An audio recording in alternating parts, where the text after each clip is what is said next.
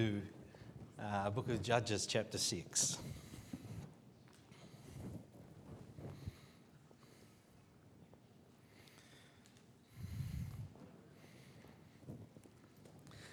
All right, praise the Lord. Now,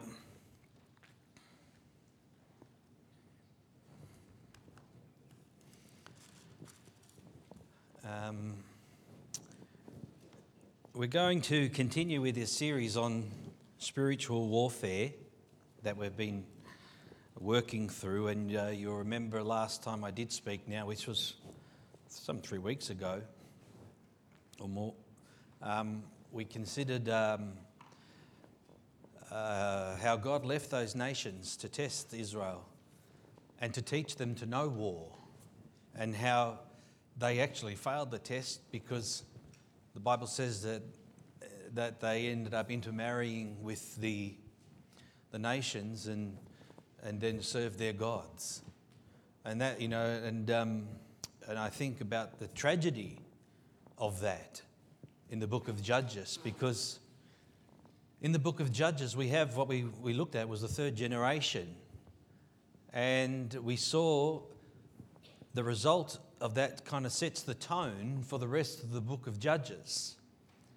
And uh, throughout the book of Judges, again, there's many lessons that relate to the issue of spiritual warfare. Spiritual warfare is a reality, it's happening. You know, I know sometimes we can over spiritualize things, but don't under spiritualize things either. There is a reality of spiritual warfare that's going on in our midst, in our lives. We'd be fools not to identify and not to recognize those realities. And so, Lord, give us discernment to know and to know what we ought to do in those times. But here we have the book of Judges. And when you look at the book of Judges, what you see is a, if you want to call it a bit of a, if we were to draw it, it goes like this. right?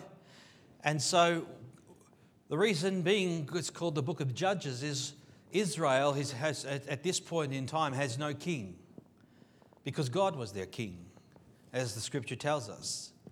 But they were not obeying the king. And as God had foretold them and warned them prophetically and through Moses, and even having sent prophets at this point in time as well, God was telling them of their need to obey him. And so, if they weren't, then the consequence of that was going to be that they found themselves in a place where those nations that were in amongst them and around them would begin to ascend and, have, and prevail over them and, and begin to uh, dominate and ultimately oppress them. Now, they didn't think that they were going to end up there. When they, when they made their choices to disobey God and serve the false gods, at the time, I'm sure they thought this is liberty, this is freedom. But the wages of sin is always death, and, uh, and uh, always uh, he who sins is a slave to sin. And so it always ends up in bondage, it always ends up in oppression. And this is the pattern that we begin to identify in the children of Israel as the result of their disobedience. And so here they have, they disobey God, then they go into a, a, a, a, period of, of oppression under the regime of those nations. Uh, and um, this is not what God has intended, but this is the result of their sin. And then what happens is they get humbled before the Lord, and then they cry out to God in repentance, and then God raises up a deliverer. And that deliverer becomes the judge, so to speak, and hence judges. Then there's a number of them throughout the book. And so this, but again, the sad reality is, is this is the pattern. This is the, the nature of what's going on. And it, it really encapsulates Israel's history, and even up until now, it still characterizes the nation. But you see, we're not looking at Israel, we're looking at us. And as we've said, these things are written for our admonition, for our example, because the truth is, is that's what we're like. And that is the characteristic of the Christian. And uh, if, we, if we disobey God and compromise, at the, at the moment we, do, we think it's all hunky dory, but we will reap what we sow. And uh, in doing so, then the enemy will gain an ascendancy in our lives. And, and in the midst of the spiritual warfare and the battle, we'll find ourselves coming under oppression and coming into and things in our lives uh, uh, playing themselves out in such a way that we bear those consequences as a result of our disobedience to God. And so, thank God that God can still work and does work in those situations and circumstances. But you see, we want to look at the story of Gideon this morning and we want to see the deliverer that God did raise up and what that teaches us about the Christian life and what it teaches us about spiritual warfare. Because when we look at Gideon, we just we see a, a truth that surrounds uh, that whole situation with Israel and Gideon that teaches us something, and it shows us too about how we can be a Gideon and what it means for us as Christians to identify with that as we will look at the story this morning. Now, we're going to be looking at covering a larger portion of text, which will be chapter 6 aspects of chapter 6 and aspects of chapter 7. Now, I'm not going to read that as a whole. But we will go through, as I preach this morning, we will go through various aspects of both chapters that are relevant to what we are talking about, that will give us and set the tone and scene for us to understand what we're considering. And so I want you to stick with me, and uh, as we look at the story of Gideon this morning, and, uh, and see the reality of the circumstances of the children of Israel. And so in, in chapter 6, verse 1, what we begin to realize and identify is that Israel has already come out of a period of some of, of oppression, and God has already raised up various deliverers.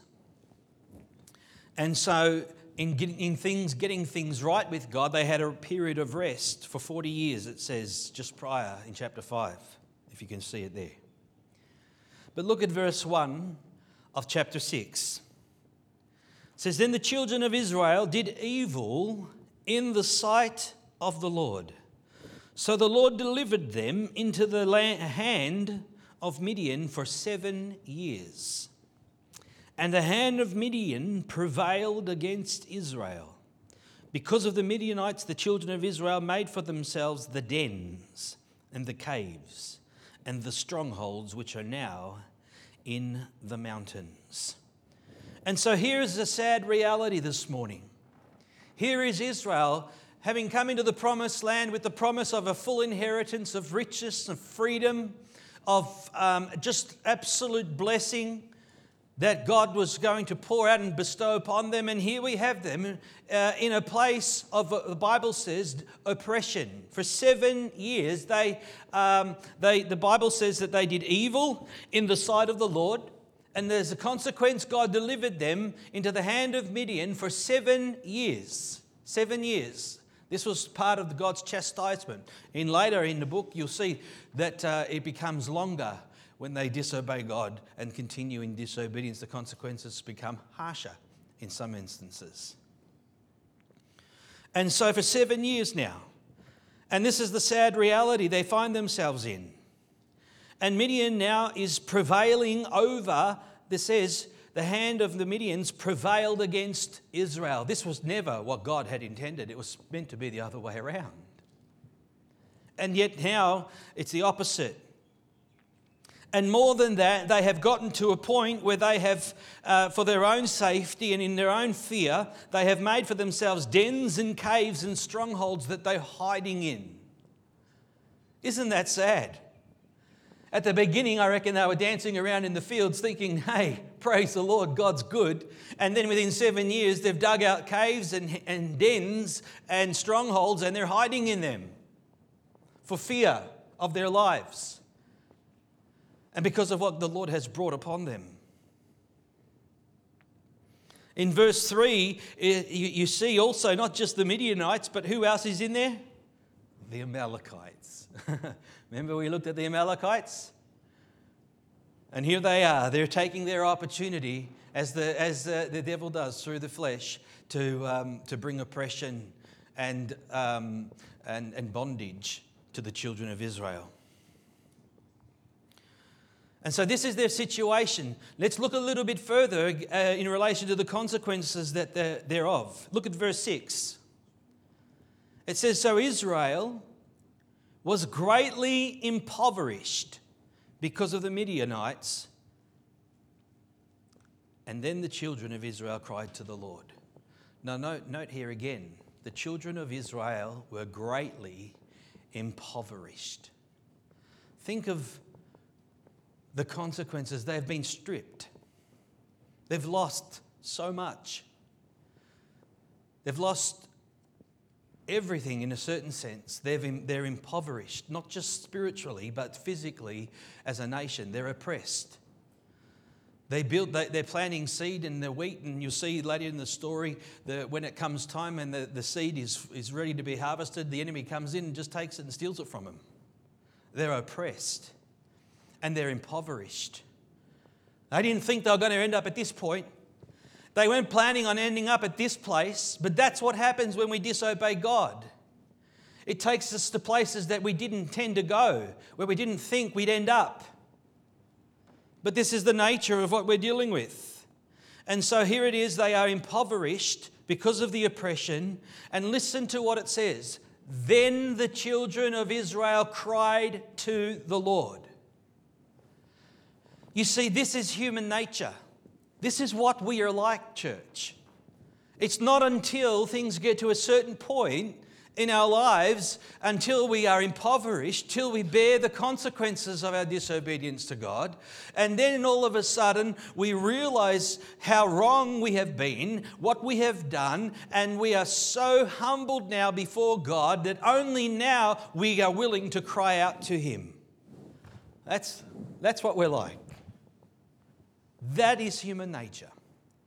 You see, it's not at the beginning when everything seems to be okay, when everything seems to be working out, when everyone seems to be having a good time. It's later when they're impoverished and they're bearing now those consequences, then they cried to God.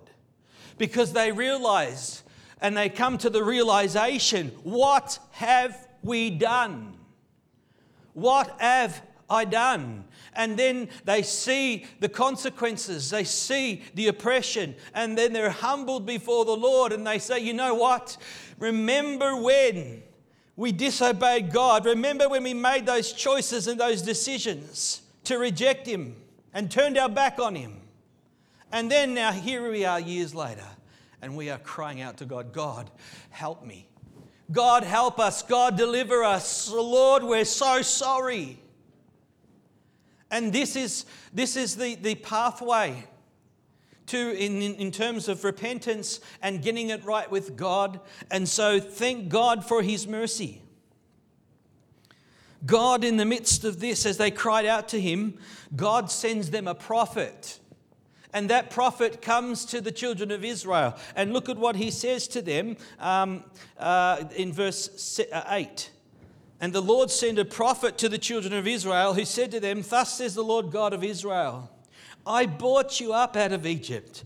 I brought you out of the house of bondage. And I delivered you out of the hand of the Egyptians and out of the hand of all who oppressed you. And I drove them out from before you, and I gave you their land. And I said, I am the Lord your God. Do not fear the gods of the Amorites. In other words, don't, don't, don't serve them in whose hand you dwell, sorry, in whose land you dwell. But you have not obeyed my voice. God is saying, you know what, I've, what I, look at what I've done for you. Look at what I did for you. Look at how I blessed you. Look at everything that I've accomplished on your behalf. And yet here you are now crying out because you did not obey the voice of the Lord. And so Thank God this morning that in light of such tragic circumstances, in light of such realities that God this morning is merciful. Thank God that He hears our cries. Amen? Thank God that even in the midst of that, we don't deserve His mercy, but God is faithful. God is merciful. God is gracious. And even in the midst of our humility and when we our brokenness, when we cry out to God and say, Lord, look at what I've done, God hears our voice. And in end, He will act, hallelujah, on our behalf. And where the enemy has gained the ascendancy, where the enemy has now brought us into bondage, where the enemy is now oppressing our lives, may, amen, God can bring and does bring deliverance, hallelujah, and can set us free. That's why the Christian life is a marathon, amen. It's not something, it's not a sprint because what we're dealing with has these aspects that are associated with it. And you realize this as you serve God for any length of time. But I want to look at Gideon this morning, and I want you to bear with me. And I don't know what the time is I won't go over time, but we need to hear the word of the Lord this morning. So I want to look at Gideon because Gideon is the deliverer that God raises up. Let's pray. Father, I just ask, Lord, that you'd bless your word this morning. God, that you would surely, God, speak to us. Lord, that you would open our understanding. We would heed the word, understand the truths. Lord, and I pray that they would be received deep into our hearts, that we would hear the, your voice from heaven. In Jesus' name, amen. So here is Gideon.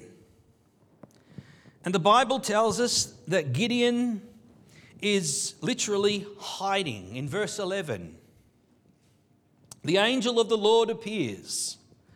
And again, every time in the Old Testament when we find this expression, this is a Christophany or a theophany, it's a God, it's a manifestation of God and the incarnate, the incarnate Christ in the sense that he's appearing to the angel of the Lord himself appears.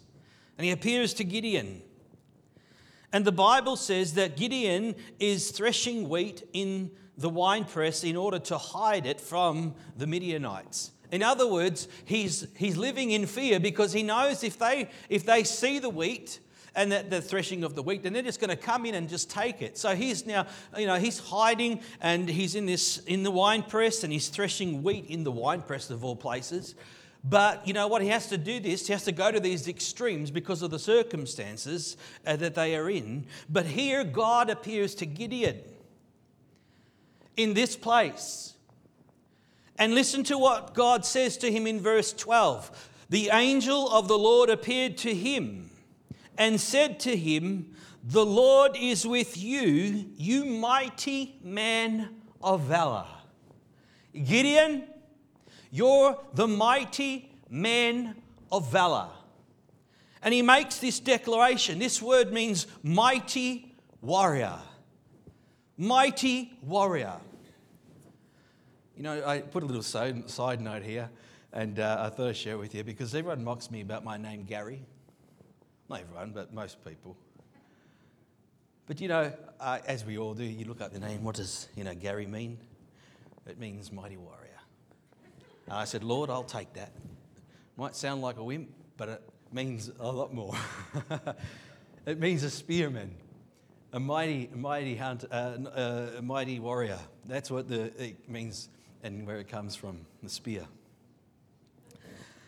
And so, yeah, I know some are saying, yep, that's what he's like. but anyway, back to Gideon, not Gary, okay? But God says to Gideon, You're the, the Lord is with you, you mighty man of valor. Now, Gideon's response gives us insight into his own thoughts about himself. Because he doesn't say, Oh, yeah, that's right, you bet, I'm the mighty man, I'm the mighty warrior. Now, Gideon's response is quite the opposite, in fact. Gideon's like, What is going on? and uh, he is overwhelmed by the situation. And as God begins and continues to speak in verse 14, it says, Then the Lord turned to him and said, Go in this might of yours, you shall save Israel from the hand of the Midianites. And so Gideon is like, Wait, wait a minute, you've got the wrong man. Hello, you, you've just visited the wrong person. and so God, uh, and, and, so Midian begins, uh, sorry, um, Gideon begins to respond to the Lord in verse 15.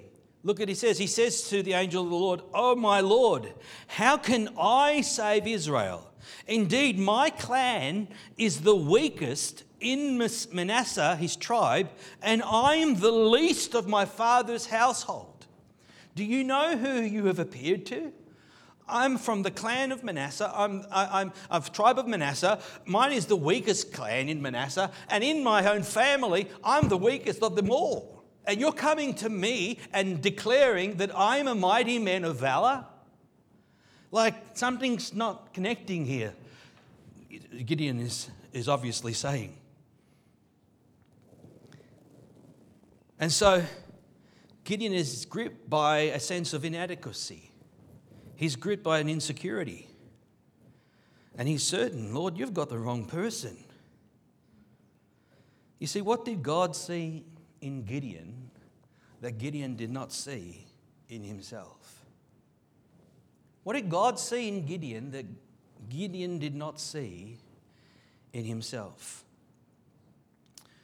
See, when God saw Gideon, he saw him not for the man that he was, but for the man he would be if he yielded himself fully to God.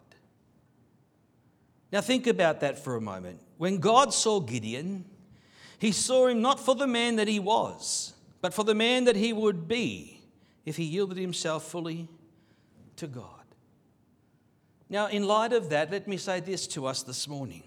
Does not the same apply to you and I in Christ Jesus? Who are we to be a mighty warrior? Who are we to be used of the Lord in spiritual warfare? Who am I to yield such power and authority in Christ? But you see, this is what the scripture tells us that in Christ Jesus, you and I are characterized in the same manner as Gideon. We are mighty men of valor. And when I say men, I mean women too, okay? I'm speaking in the context of humanity and us being in Christ. Listen to verse, uh, sorry, listen uh, to 1 Corinthians. And you know the scripture, 1 Corinthians chapter 1. And you have in verse 26, let's read it. It says, For you see your calling, brethren. There's not many wise according to the flesh, not many wise, uh, sorry, not many mighty. No, we're not mighty. Not many people noble are called. Verse 27 But God has chosen the foolish things of the world to put to shame the wise.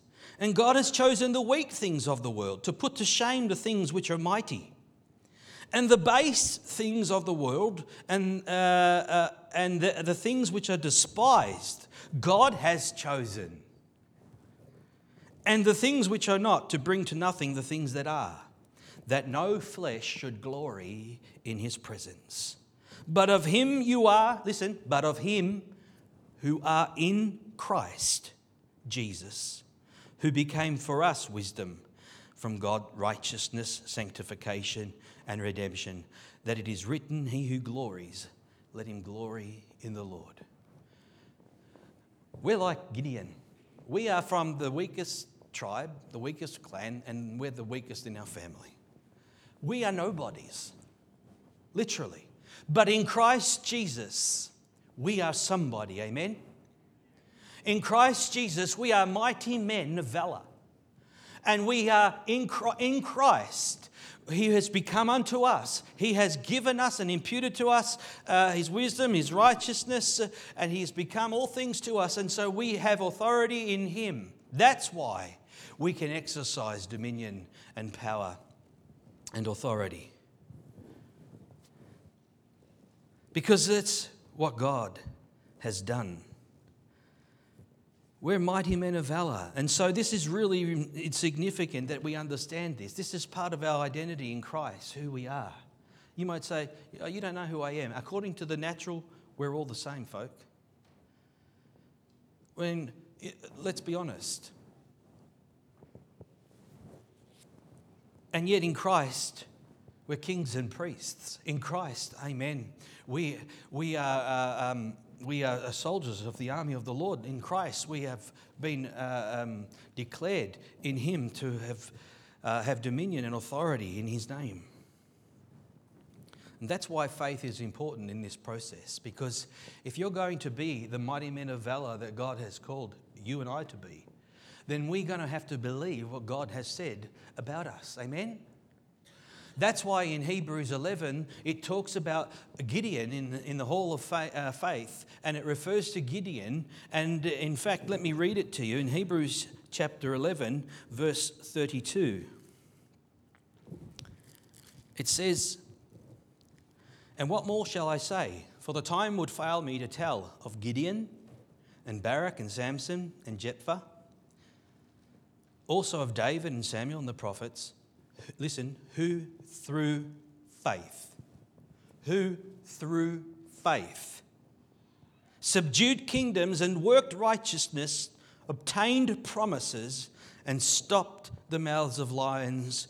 And it says, verse, quench the violence of fire, escape the edge of the sword. Out of weakness, out of weakness were made strong, became valiant, became mighty in battle turned to fight the armies of the aliens.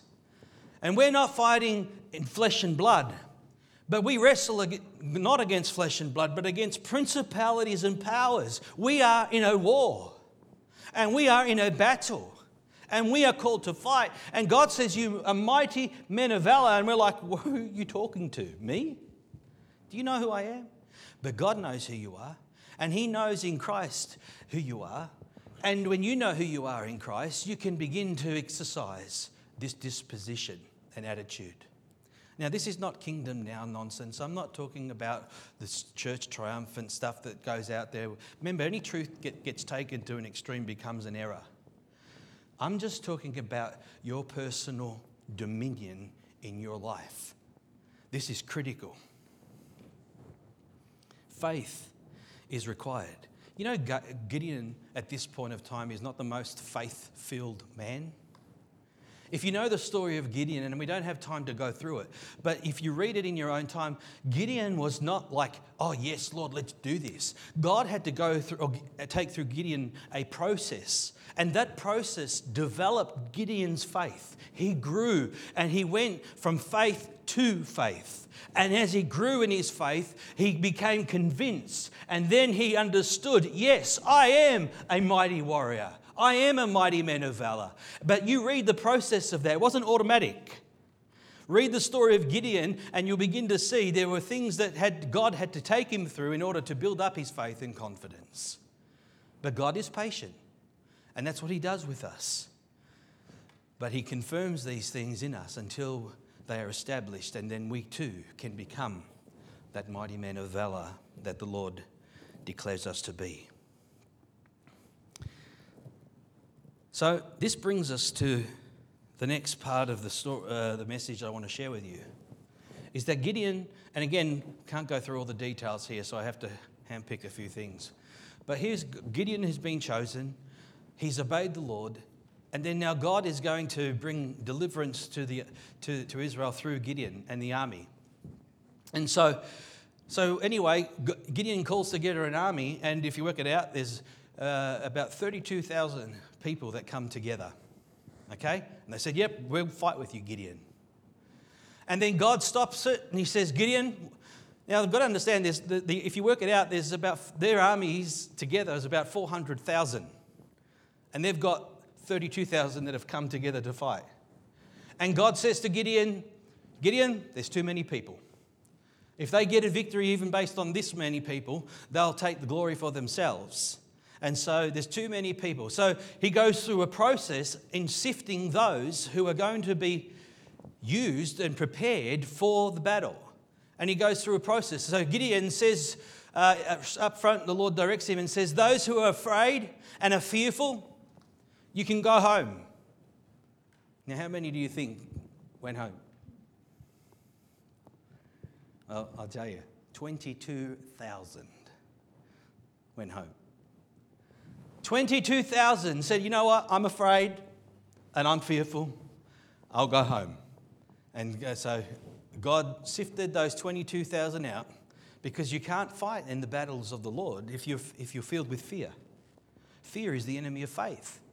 And so, how can you conquer? So here it is. They, this 22,000 are removed. And then God says to Gideon, you know what? There's still too many.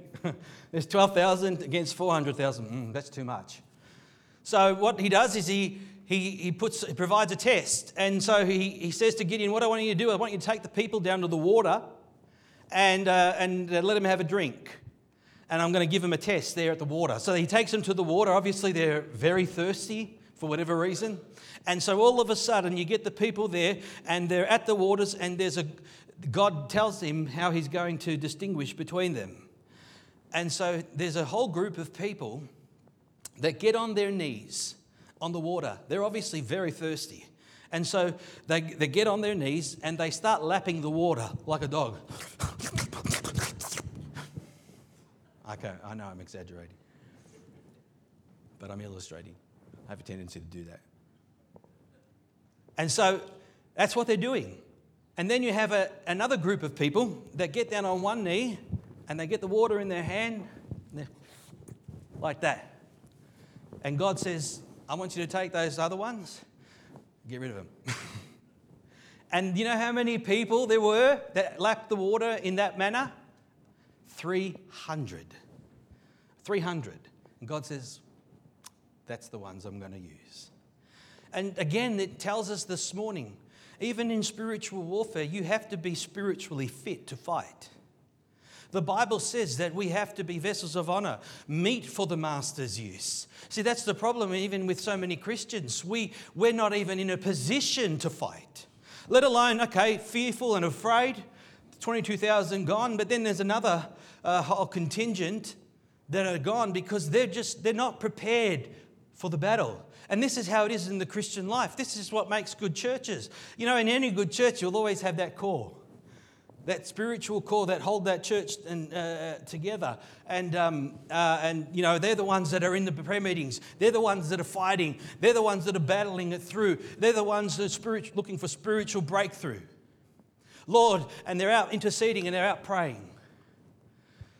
While the others, well, who knows what they're doing. Sometimes you can't make a prayer meeting, I get it. But I want to encourage you, if you can, then join with us in prayer. Because there's something about prayer. This is where the battle is engaged. If we're not, if we're not, as one man said, if we're not praying, we're playing. If we're not praying, we are playing.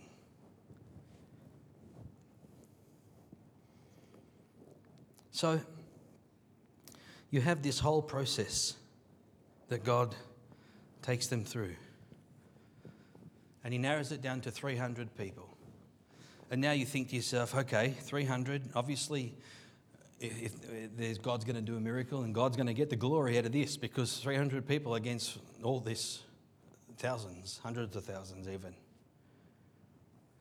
But I want to draw your attention now to the battle itself and the truth that it contains. Because in chapter 7, after God makes another confirmation, which becomes the final confirmation for Gideon that he is now ready and declares in faith, Yep, I'm ready. I'm the mighty man of valor. Let's go. Let's fight. But God gives Gideon a strategy. And this strategy is quite unique, really, and revealing. And again, it contains spiritual truth. But there's something that God in- instructs, and this is what Gideon implements. And look at verse 16 of chapter 7. The Bible says, Then Gideon, he divided the 300 men into three companies, and he put a trumpet into every man's hand, with empty pitchers and torches inside the pitchers. Now, think about that.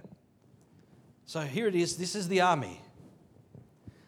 He says, in one hand, you're going to carry a trumpet, and in the other hand, you're going to carry a pitcher or an earthen vessel. And inside that earthen vessel is a light or a torch or lamp or, you know, of some, of some, but it's concealed by the pitcher, by the vessel. And he says, You're going to carry this in one hand and a trumpet in the other hand. Then you think to yourself, Well, like that, we're going to go out to fight like that? Like, where's the sword? At least a sword in one hand, but there's not even a sword that's mentioned here. And so, what's going on? Let's look at verse 17. And he said to them, Look at me and do likewise. Watch. And when I come to the edge of the camp, you shall do as I do. When I blow the trumpet, I and all who are with me, then you also blow the trumpets on every side of the whole camp and say, The sword of the Lord and of Gideon the sword of the Lord and of Gideon. Now, again, isn't it interesting that they were to do this? So here they are when, on, on his command, when, they, when he blows the trumpet, they are to, uh, um, to, to, to make a declaration, to shout, and they are to say the words, the sword of the Lord and of Gideon. Now, again, they are to speak this forth. This is obviously, again, this relates to the issue of faith. I believed and therefore I spoke. This is something about faith. Again, where it is manifested by those words that we speak and in, in, in the context of, of faith and trust in God. But again, we're looking at this aspect of um, they declaring and speaking forth the sword of the Lord. What is the sword of the Lord? The sword of the Lord ultimately we understand is the Word of God. Again, the Word of the Lord. That's why it's being declared. The sword of the Lord and of Gideon, being his servant and being used of God in this moment. And so, this is exactly what happens. Now, look at verse 20. I want to show you further what happens. Then the three companies, verse 20, blew the trumpets and broke the pitchers or broke the earthen vessels. So they shouted, The sword of the Lord and of Gideon. And, at, and, and following Gideon's lead, they blew the trumpet. Then they broke the earthen vessel, and the lights all went on at once in the midst of the camp. This is what's happening. Then the three companies blew the trumpets and broke the pitchers and they held the torches in their left hands and the trumpets in their right hands for blowing, and they cried, The sword of the Lord and of Gideon. Actually, it was the other way around. and every man stood, look at verse 21, and every man stood in his place all around the camp, and the whole army ran and cried out and fled. Verse 22 When the 300 blew the trumpets, the Lord set every man's sword against his companion throughout the whole camp, and the army fled to Beth Acacia towards Zerah, and as far as the border of Abel, Meholah, and Tabbath. But in other words, yeah, I know, just get through it quickly. In other words, as they did this, it sent shock, it sent panic amongst the armies that were there and they didn't know what was going on. And the Bible says that the Lord turned them against each other. And in a frenzy, they all got their swords out and they all start killing each other. That's what happened. To the point where, and then as they as they continued to blow the trumpets and to shout, and everyone was in a panic and a state of disarray, uh, they all started killing each other, and then they retreated, and Israel gained a decisive victory. And so again, God brought a wonderful deliverance for the children of Israel. Here they were oppressed, afflicted, and now here they are having a glorious victory as a nation And this is what God can do for us this morning. You see, what God has done for Israel, what God has done through Gideon, that's what God does for us. That's what God does through us. It's what God does in us. And together with the Lord, amen, we're Gideons. We can unite together and through the power of His might, and we can have decisive victory. We can be delivered. We can overcome. Amen. Because greater is He who is in me than He that is in the world.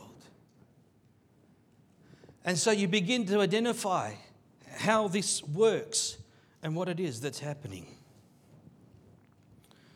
But I want to turn your attention further to the trumpets and the pitchers, or the, the earthen vessels that we see here in the scripture. And let's look at what each one teaches us because there's rich spiritual truth that surrounds this. Because these were the what we use, these two elements, aspects, or three, the, the, the, the, um, the trumpet, the, the earthen vessel, and the torch, or the light, the lamp. These three things were used by God to bring about victory. And so, again, well, what it, what's the Lord showing us? What's He teaching us? Now, again, we've looked at trumpets, haven't we? When we looked at Jericho, we understand there that the children of Israel, uh, on their first battle, as they come into the promised land, they come to this fortified city. And God says, You're not even going to have to lift a finger. I'm going to do it all. And then He gets them to walk around the city once every day for seven days. And on the seventh day, they walk around seven times. And at the end of that, what happens? They blow the trumpets. The priests blow the trumpets, the ram's horns, and the people shout with a great shout. And the wall comes tumbling down. Because this trumpet is the trumpet of the Lord, amen. It is the trumpet of victory. It's the trumpet of war. It's the trumpet of power. It's the trumpet of authority. It's the praise and worship of God's people as we have established. In Numbers chapter 10, verse 9, let me read it to you again. When you go to war in your land against the enemy who oppresses you, then you shall sound an alarm with the trumpets the alarm with the trumpets. That's what's going on right here. They're blowing the, the alarm is going off, and the peop, the whole armies uh, of Midian and the Amalekites and those are, uh, are going to an, a, a state of panic. And then it says, You shall sound an alarm with the trumpets, and you will be remembered before the Lord your God, and you will be saved from your enemies. You see, the ram's horn teaches us about the power of God being unleashed in our circumstances. Hallelujah. And it's the shout of a king, as the Bible tells us, is in our midst. And when we shout with a great shout, it's a shout of faith. It's a shout of, of, of, of confidence and of assurance and in God. Because when we speak the word of God, when we speak with, with uh, that authority in Christ of who we are and what the scripture says and what the word of God says, as we rejoice in the Lord and identify with that, then again, we gain the ascendancy through Christ and in Christ.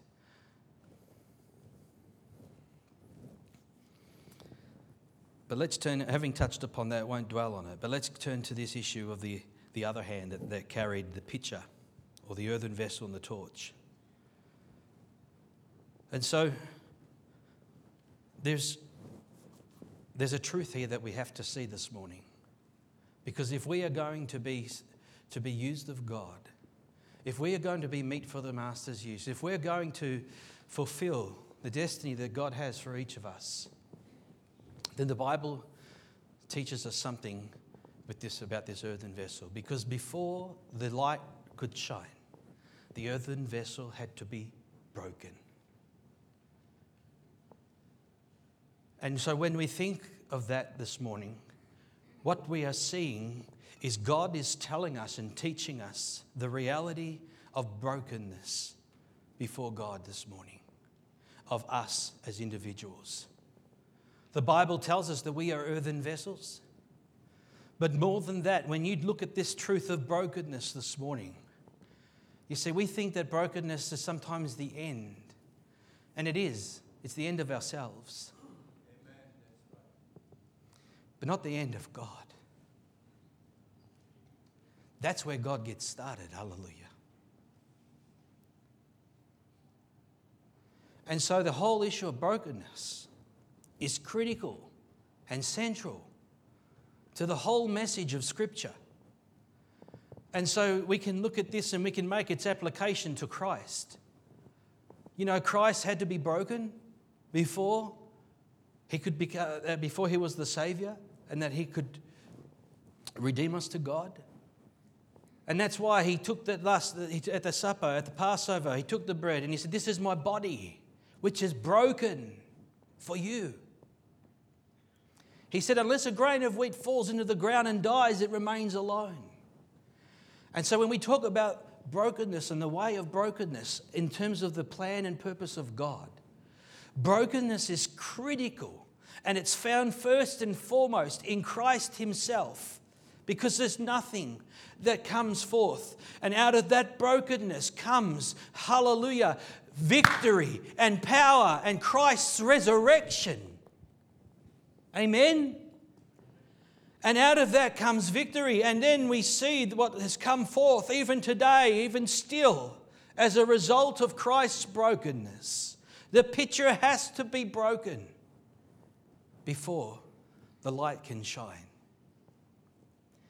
And this is, just doesn't apply to Christ. It's a principle that of God, of the kingdom of God, and it, we find its expression in Christ because nothing, God does nothing in the way He deals with Israel and the way He deals with us. We first see it in the manner in which He has walked Himself.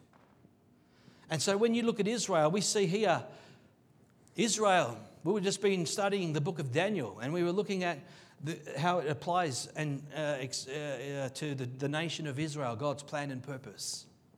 And in the last chapter, as we were concluding, it says these words when the power of the people, the holy nation, the holy people is shattered. Shattered. God's going to break that vessel of Israel. And in their strength, they have sought to uh, appoint themselves and obtain the promises of God and that which is their inheritance. But you see, that's not going to come the manner in which they think it will. That's why they were looking for a, a savior, not that it was going, one that was going to suffer and die and be broken. No, no, they were looking for a Messiah who was going to come and bring political power and deliverance and take up the throne of David as king.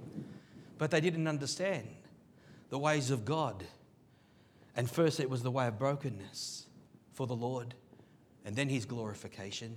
And in the same manner, when the power of the, of the holy people is shattered, when they come to a place of absolute brokenness for Israel in the tribulation, Jesus Christ will return, and there will be a remnant that will be saved, and that remnant will go on to their inheritance in the millennium, and they will shine the nation of Israel as ordained and promised by God. But do you see the pattern? It applies to Christ, it applies to Israel. And you know what? It applies to us. We're no different. There's not a different way, church. This is how God works.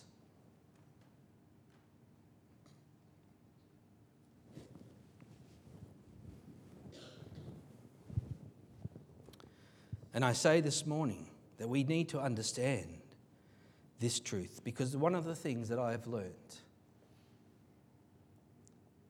many times is the way of brokenness. And how often God has to break us before we are a vessel can be used with God. And even when you think you've got it together, still it. Many times He needs to break you again.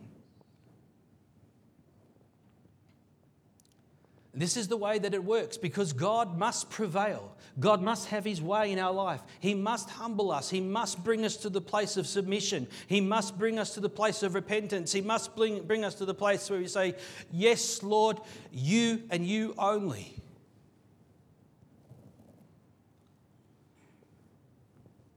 And so here it is this vessel has to be broken. The Bible says, Whoever falls on this stone will be broken. That's salvation. You know, this is one of the characteristics of, of if, if, if someone's going to be saved, this is one of the things that you want to see. You want to see a person broken over their sin. Because if you fall on that stone, you will be broken. Jesus said it. And I tell you, when I came to Christ 30 years ago, I was a broken man. Sin had ravaged, and I'd become impoverished. As a result of my disobedience to God at 18 years old, I'd been ripped to shreds. And I cried out to God in my brokenness, and the Lord saved me.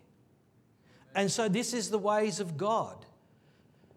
And not only that, and then over a period of time and years, I had to go through the process like Israel. And I haven't fully arrived. But it's the same pathway over and over. And you always end up coming back to the cross, back to that place of brokenness. And there God comes forth in us. Because when that vessel is broken, then something glorious happens. And so I ask us this morning what's, what is in this vessel? Is it the Word of God? Is Jesus Lord? Or are we filled with self? Are we filled with sin? Are we filled with, with our own ways? As it says in the end of the book of Judges, everyone did what was right in their own eyes. Are we living that way, just doing what we want, when we want, how we want? Or are we saying, Lord, what is your will? Lord, what do you want me to do? Like Jesus in the Garden of Gethsemane after he agonized and wrestled and as if he sweat drops of blood, the Bible says. And he says, Lord, not my will, but your will be done. Because you know, the ways of God is always brokenness, it's surrender. It's not my will, but your will be done. And I tell you, if a Christian has never been broken, then you do not understand the gospel. You do not understand the ways of God. Because this is how God works. See, this is and this is the fault of the modern church. They're trying to make people feel good all the time. They're always trying to say, No, we don't want you. We want to protect you from any source of sorrow. We don't want you to feel bad. We don't want you to be convicted. When God's trying to break you, when God's trying to break me, and yet we're trying to divert that and short circuit it so often. Let God have His way because, you know, out of brokenness, that's where God breaks through.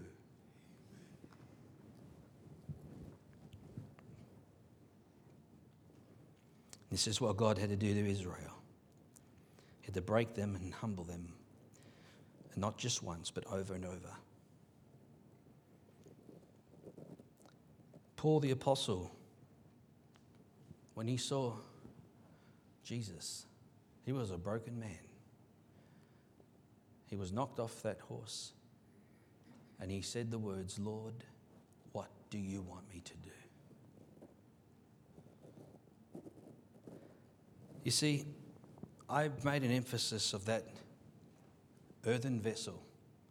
And if, if we're going to, to uh, be a mighty man of valor, and if we're going to be, gain the ascendancy in spiritual warfare in our lives, then we can't proceed on our own wisdom. We can't proceed in our own strength. We can't proceed in disobedience to God. And then that brings us to a point of brokenness and in brokenness, out of that comes the glorious light of the gospel of Jesus Christ. Out of that comes the power of God manifested. Out of that, God brings about glorious deliverance. And this is how the kingdom of God operates. And I want to just share with you before I conclude this morning just a few examples of this because I want to just reiterate this point and drive it home brokenness. One man said that our, your, our victory rests with his victory over us. Now, let me, I'll read, I'll read this testimony to, give, to illustrate what I, what I mean by that. There's a man, I don't have his name here, but it says, after telling of his struggles for victory in his life, and of his disappointments that after an outstanding experience in the presence of God during a time of prayer, he had failed to give God victory and glory. And he said, I have now come to see that the victorious life is not me conquering sin, but Him conquering me and breaking me each time that sin comes in and takes me and taking me to the cross. In other words, we, we, we see and understand sometimes a point.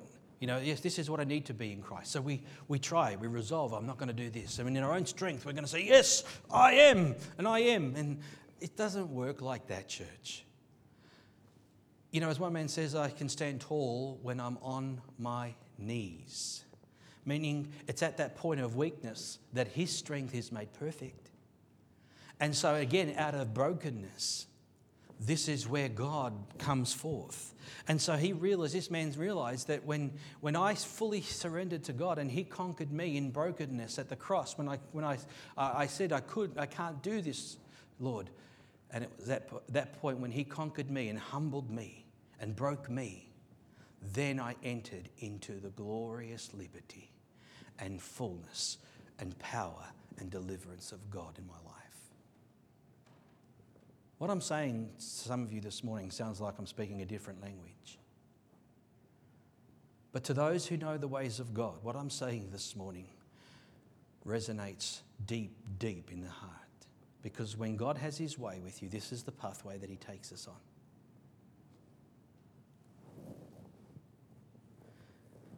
Jim Cymbala is the pastor of the Brooklyn Tabernacle Choir.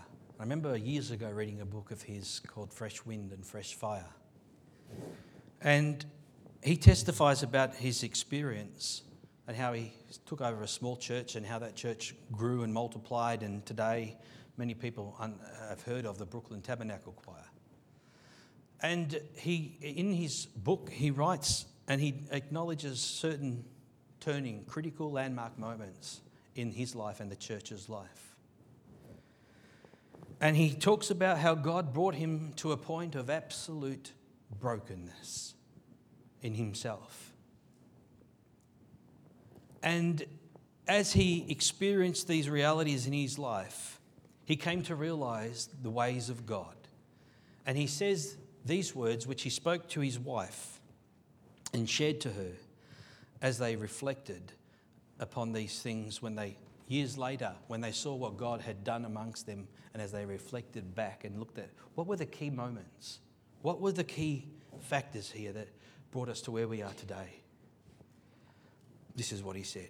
He said, In fact, Carol and I told each other more than once that if the spirit of brokenness and calling on God ever slacks off in the Brooklyn Tabernacle, we'll know we're in trouble, even if we have 10,000 in attendance. Are you hearing that this morning? If ever the spirit of brokenness and calling on God slacks off, we're in trouble.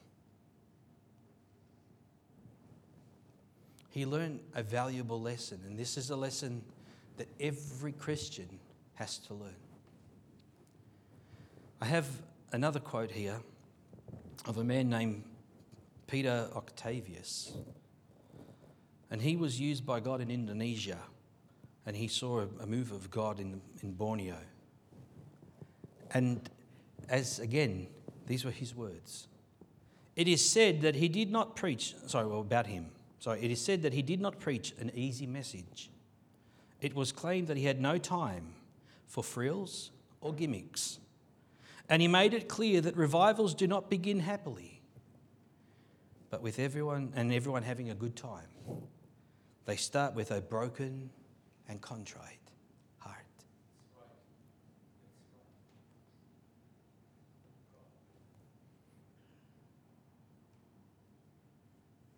Duncan Campbell was another revivalist preacher used in Scotland on the Isle of Lewis.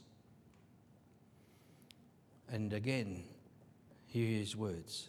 He says, They were men broken, broken before the Lord, giving themselves to prayer and seeking God diligently for the people. On the day that God came and revival broke out, men and women all over were broken before the Lord, confessing their sins, and calling upon the Lord. Every true move of God, every visitation from God, you know, when God comes, you fall down flat in brokenness. You know, you read it. There are many examples in Scripture when Isaiah saw the Lord. Woe, oh, broken, woe is me, for I am undone.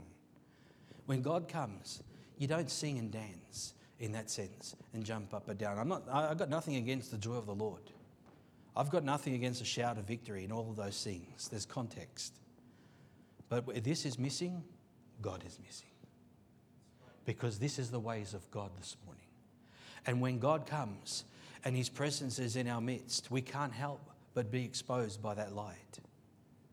And the purpose of God in us is to prevail upon us, to break us. Why? Because He's some harsh taskmaster that just wants to dominate our life? No, because He loves us and He wants to bless us. He has so much for us. And in doing so, when we come to that place of surrender, when we cry out, when we humble ourselves and we're broken and say, Lord, I'm, I, I have sinned against you. Lord, I have done wrong. Lord, I'm not obeying you in this area of my life. I surrender and I turn and I'll begin to follow you wholeheartedly, all my heart. Then God, out of that, does miracles. And that's where you will have the breakthrough. Because at that point of brokenness and surrender, you know what you're going to do? You're going to, that light will break forth you will speak the sword of the Lord. You will speak the word of God and what God says and what God declares. And in doing so, the light shines. Hallelujah. And the enemy starts turning on each other because we gain, and as we shout, blow the trumpet in shout and, vic- in victory and in praise to God, you know what? The enemy can't stand a chance. And that's got nothing to do with binding the devil, church. Notice that? Because when we're in this state, the devil's bound. Hallelujah. And so, my question to us this morning is Do you know anything of the brokenness of the Lord? Do you and I know anything of the brokenness of the Lord? You know, I have seen too many times, people, I've seen broken people. People are broken because they've made wrong choices. People are broken because they've, you know, they've, they've reaped the consequences of sin in their lives. I've seen people that are broken. And the, one of the things that I've observed so many times is you share the gospel with them and they were not, bro- they're not broken before the Lord. And I say, why? Because you have to be broken before God. It's not just being broken, there's a lot of broken people out there. But we have to break before God. And in brokenness before God, this is where it all begins to stem from. And not just our salvation, but our usefulness to God for spiritual warfare and victory over sin and, and other things in life that relate to this. You know, Paul said in 2 Corinthians, he said, We have this treasure in earthen vessels, that the excellence of the power may be of God and not of us. And just prior to that, in 2 Corinthians chapter 4, verse 4, he talks about that the light of the gospel would shine into the hearts of men. And so when you and I are broken vessels, we're earthen vessels, we're leaky vessels too.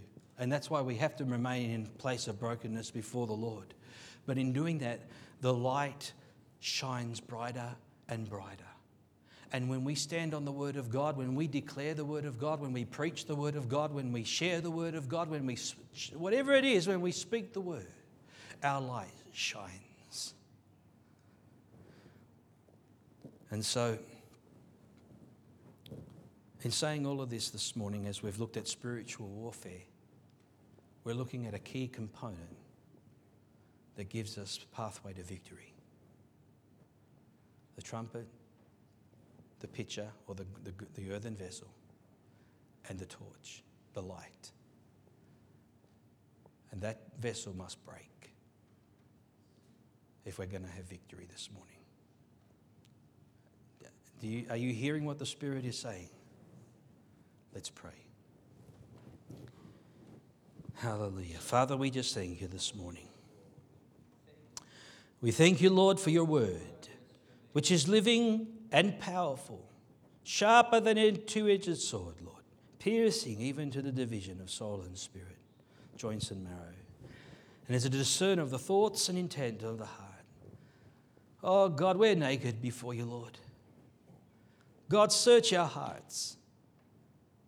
Lord, I pray that you would, God, break these vessels. Lord, the, pathway of, the pathway of brokenness is never easy, it's never pleasant. But God, there lies the secret to power. There lies the secret to victory. There lies, Lord, the place in which you are glorified. Because it's nothing of ourselves, it's all of you. And without you, we can do nothing. So, Lord, I pray that you take the truth this morning and you apply it to individual hearts. In Jesus' name, Amen. Can we have the musicians just come? Let's just take some time to just ponder and pray. And we're going to sing a song. You know, a time like this, you just can't shut the service down and just, you know, okay, let's get on. How coffee? Yeah, yeah, yeah, yeah. How was the footy on Friday? Yeah, great. We have to let this sink into our hearts. And I want you just to meditate this morning as we sing. And I want you just to allow God to deal with you. Do business with God. Pray. Call upon the Lord. It's a time, it's an altar. You can make an altar and just pray and call upon God. But let this be a moment. If God is dealing with you, let it be a moment for you this morning. We're going to sing that song, All to Jesus I Surrender.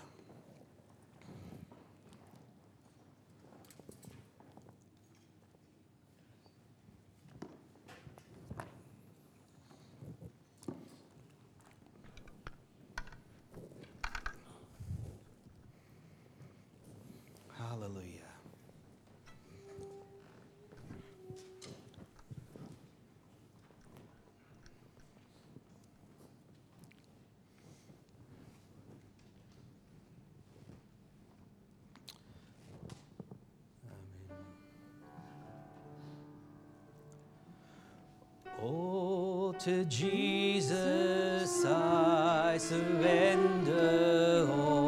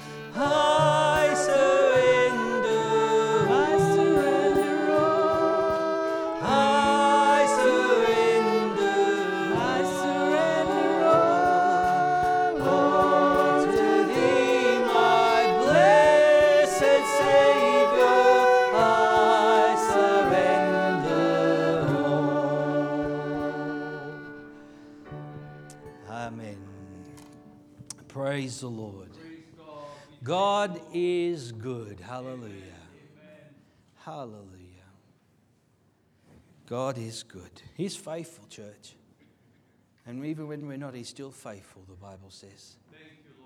Thank God for who He is. Where would we be without Him? That's enough to cause us to break. Where would I be without Jesus? Hallelujah. God bless you all this morning. And uh, let's enter over in time of fellowship.